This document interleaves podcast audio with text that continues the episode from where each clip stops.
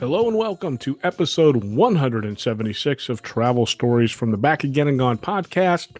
Yes, being recorded in the beautiful home office of Chateau Relaxo, Florida. And tonight, it's time for another random show. Thanks for listening.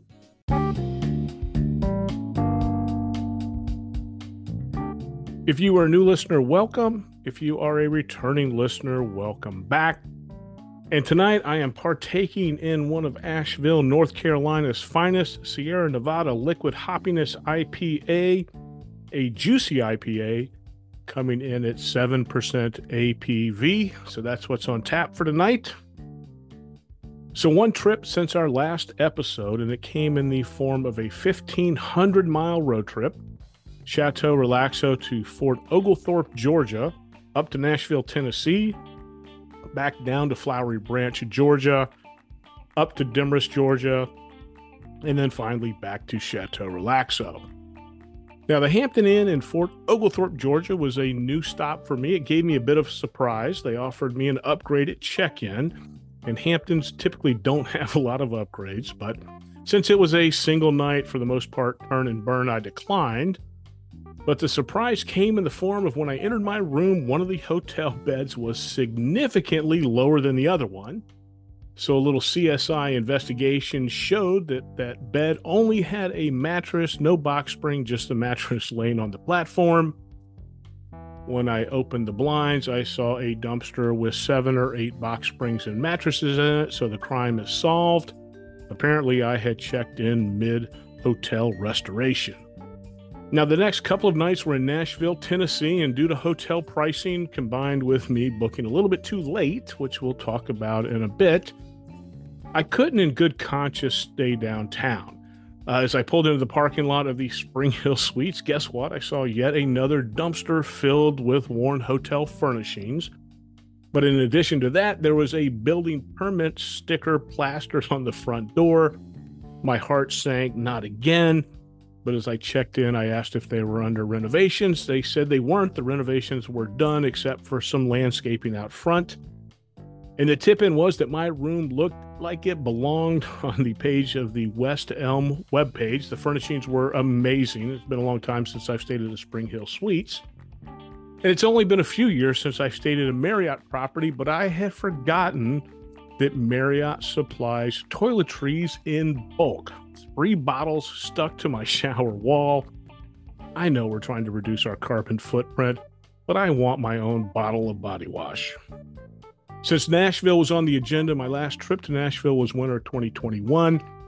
I decided to throw in five Nashville tips. Number one, Nashville has been deemed Nash Vegas, of course, due to all the neon signs that grace Broadway and every single travel guide or travel expert will encourage you to visit Broadway, and you should, but don't overlook things like the Nashville Zoo, Music Row, Belle Meade Historic Site. If you're into cars, there's the Lane Motor Museum, there's the Grand Ole Opry. There's plenty to do.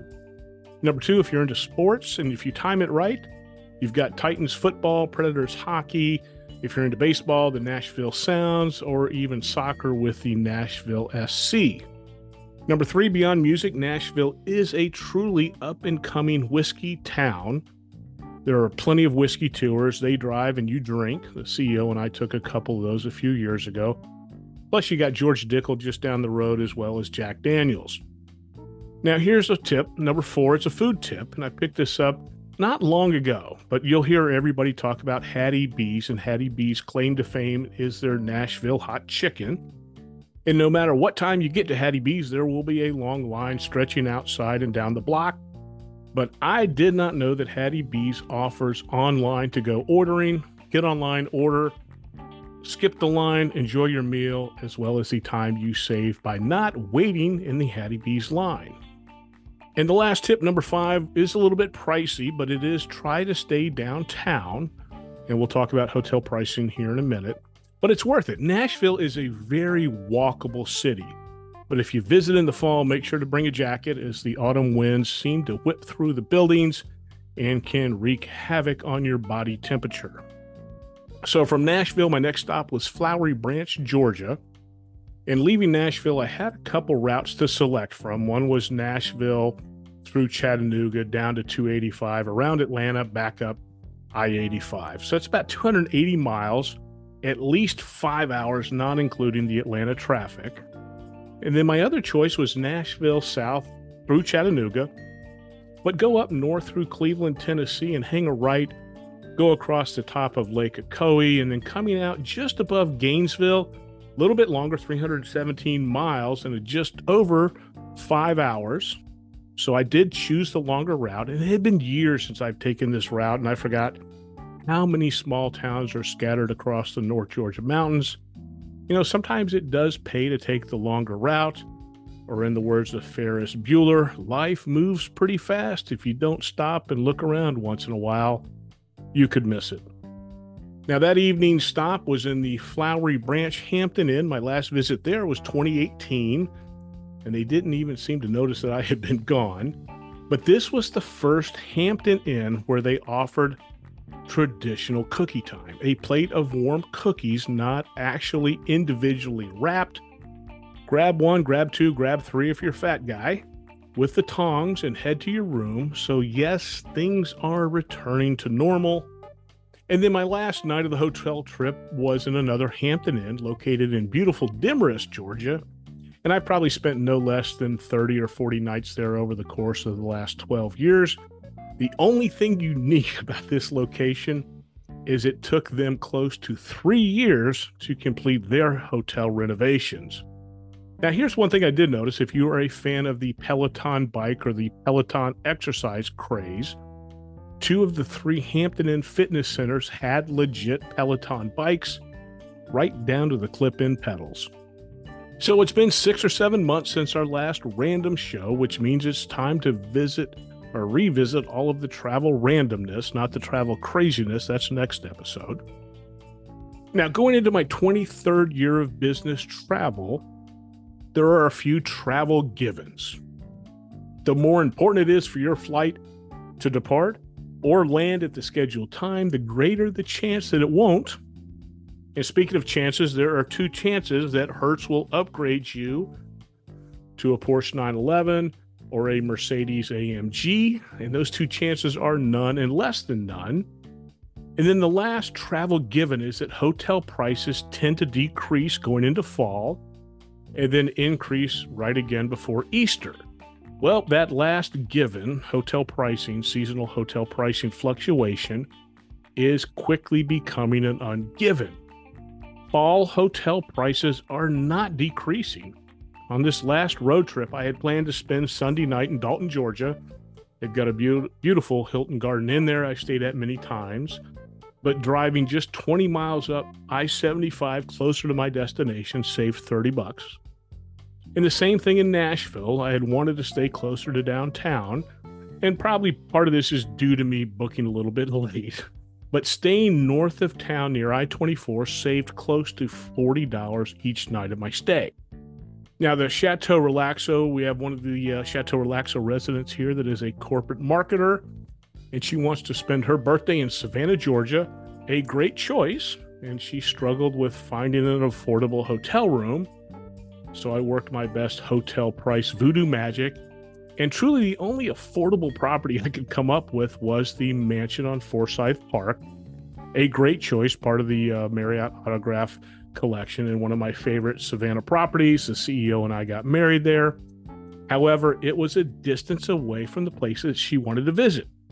The location was going to leave her at the mansion paying for daily parking, tipping the valet each time she needed a car, or spending money on rideshare every time she wanted to head into the city center. Back to my best hotel voodoo price magic and found another Marriott Autograph Collection hotel, but this one was on Bay Street, near the things that she wanted to do. And for some reason, I didn't have to pay for daily parking, which saves her $45 and covers the difference between the two properties. So, the takeaway with hotel pricing, especially for vacations, is decide what the focus is of your trip. Is it food? Is it recreation, convenience? And then factor in things like daily parking fees, tips for the valet, rideshare costs, and then not to mention your time waiting for all those things. And another thing is see if your credit card offers discounts, AAA, AARP. both offer amazing discounts if you get on their website. People tend to talk about things that you need for travel gear. You know, we don't talk a lot about stuff you don't need for travel. And I'm a huge fan of Huffington Post or Huff Post, but they could use some real world assistance when it comes to their travel posts. April 17th, they posted 32 things I guarantee you won't regret having on your next trip.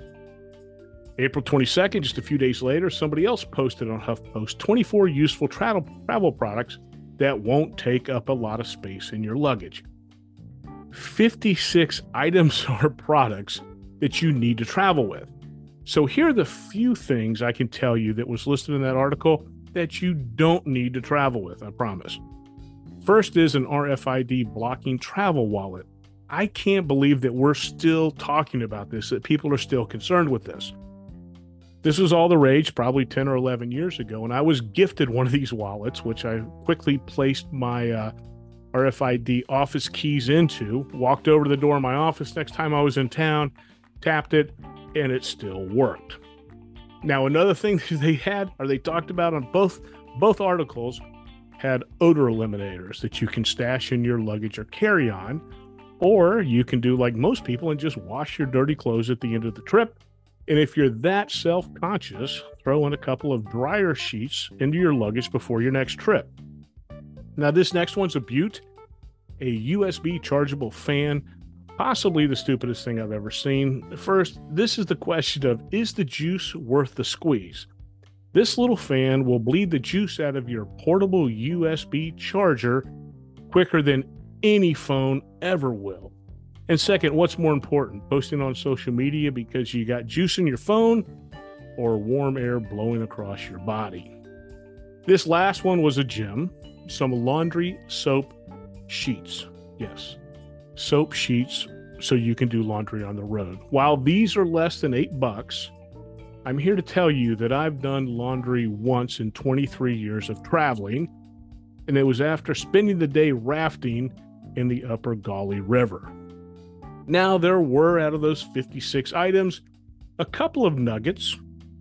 The first one's a no brainer a set of compression packing cubes. I've traveled with mine for probably the last 10 years. Uh, use them on every trip. I think everybody in the family has one as well. And the other one is a Wallet Ninja with 18 different functions. And the entrepreneur gave me one of these several years ago as a gift. And it does have its uses. There's an eyeglass screwdriver, uh, a letter opener, a nail puller in case you need to pull some nails while you're traveling, a bottle opener, very useful, and plus it's TSA approved. One of my favorite travel blogosphere sites, The Points Guy, posted this in August. Tell death or a first class upgrade do us part. Testing wetty vows at 35,000 feet, the author Cameron Sperance, S P E R A N C E, started with this I'm not going to look like the best person in this story.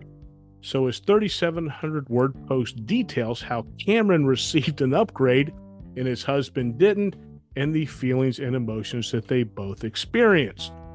Now, Cameron summed the post up by asking this What would you have done in this situation? Cameron took the upgrade. Or what have you already done when you were cleared for an upgrade? but a loved one didn't. So I've been married the better part of 35 years of my 58. And I can easily answer the question of what I would have done is I would offer the CEO the upgrade and she would refuse to take it. So in turn I would pass on it.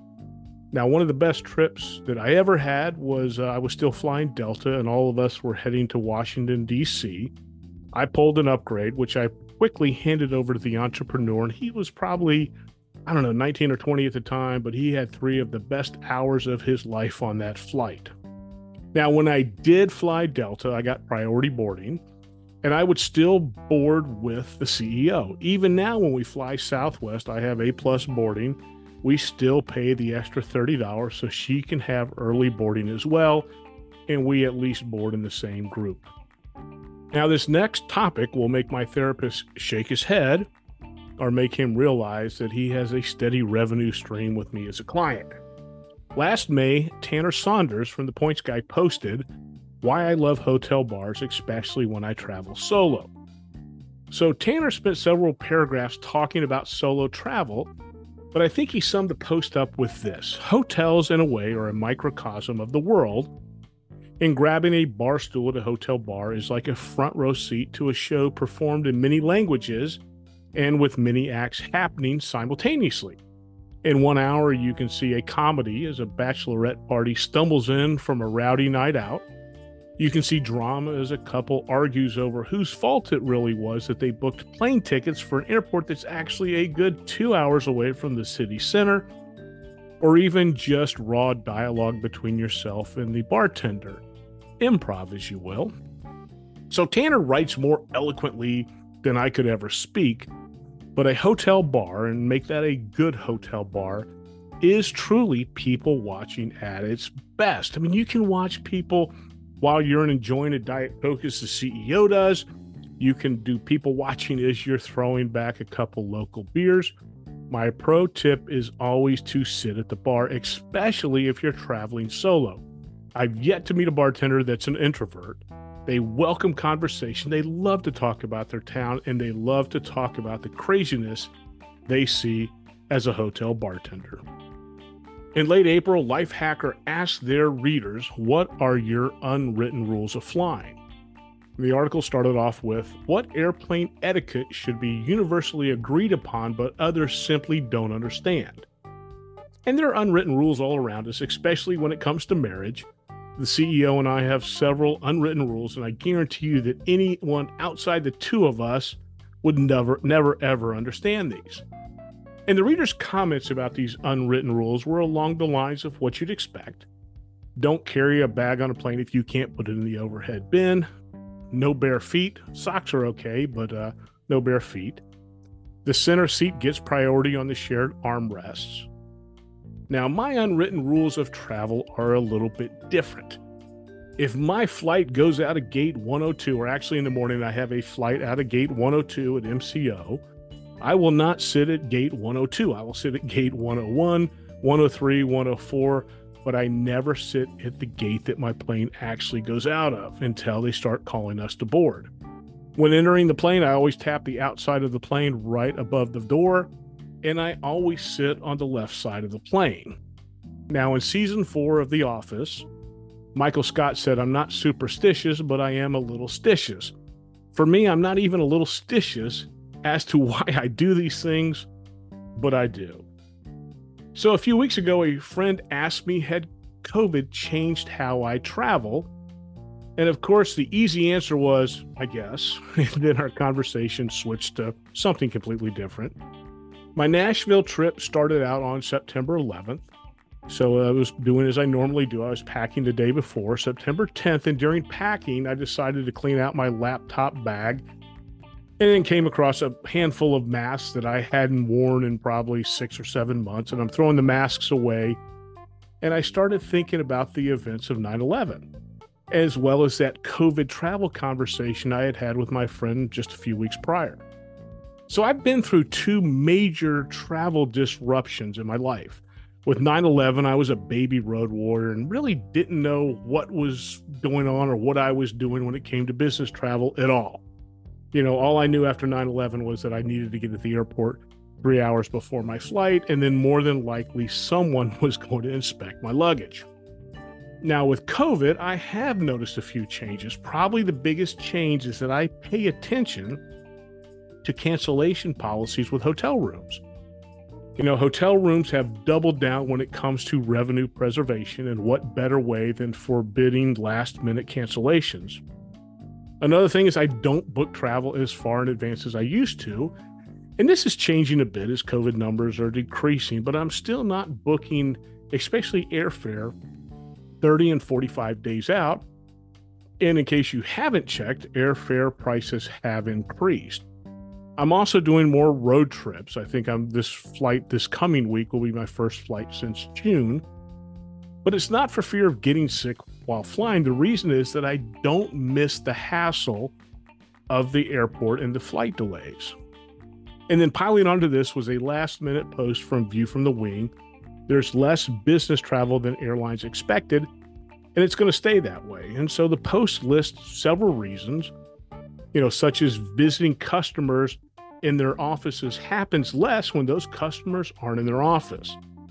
Consultants don't need to spend the week at their client's offices. The Monday to Thursday consultant travel week doesn't exist in the same way anymore. And then more work from home means former office workers have invested in becoming optimized for Zoom or Teams, and more meetings can be taken that way. And yes, it is much easier to do a Zoom meeting or team meeting than it used to be. So, at the margin, that means there's fewer in person meetings. From my viewpoint, people are returning to their offices. I've had three trips in the last five weeks. Yes, travel doesn't exist as it once did, but I look at it as travel is, for good or bad, ever evolving. We're not traveling the same way we were in 1970, 1980, 1990. Travel is ever evolving, becoming more efficient, less efficient. That's up to you. Finishing up with the points guy, they posted Do you really have to check out of a hotel? And I've answered this question twice, once in 2016 and again in 2020. And both times my response was that I rarely stop by the front desk to check out. Both episodes actually center around being a travel snob and not checking out of a hotel doesn't automatically make you a travel snob. Well, I'm here to tell you that I've done a 180 on this. I now stop by the front desk at checkout, and for a few reasons.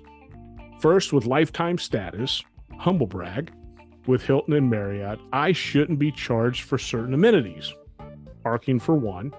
And Hilton also provides a daily food and beverage charge of up to $15. I want to make sure that's not on my bill. And then, second, with hotels reducing their housekeeping staff, I figured my 7 a.m. checkout at the front desk may actually give that shortened staff a jump for the day. And then from a time management standpoint, it's much easier to handle a billing error at checkout than it is while you're filling out your expense report a week later. Now, most hotel apps do offer the ability to check out without visiting the front desk. Just make sure you check your bill. Well, there you have it. Another random show in the books. If you want detailed show notes, links, pictures, head over to podpage.com slash travel hyphen stories. Leave me a message on Anchor. Shoot me an email, travelfrick at gmail.com. That's travelfrick at gmail.com. As I always say, travel safe, stay safe, and thanks for listening.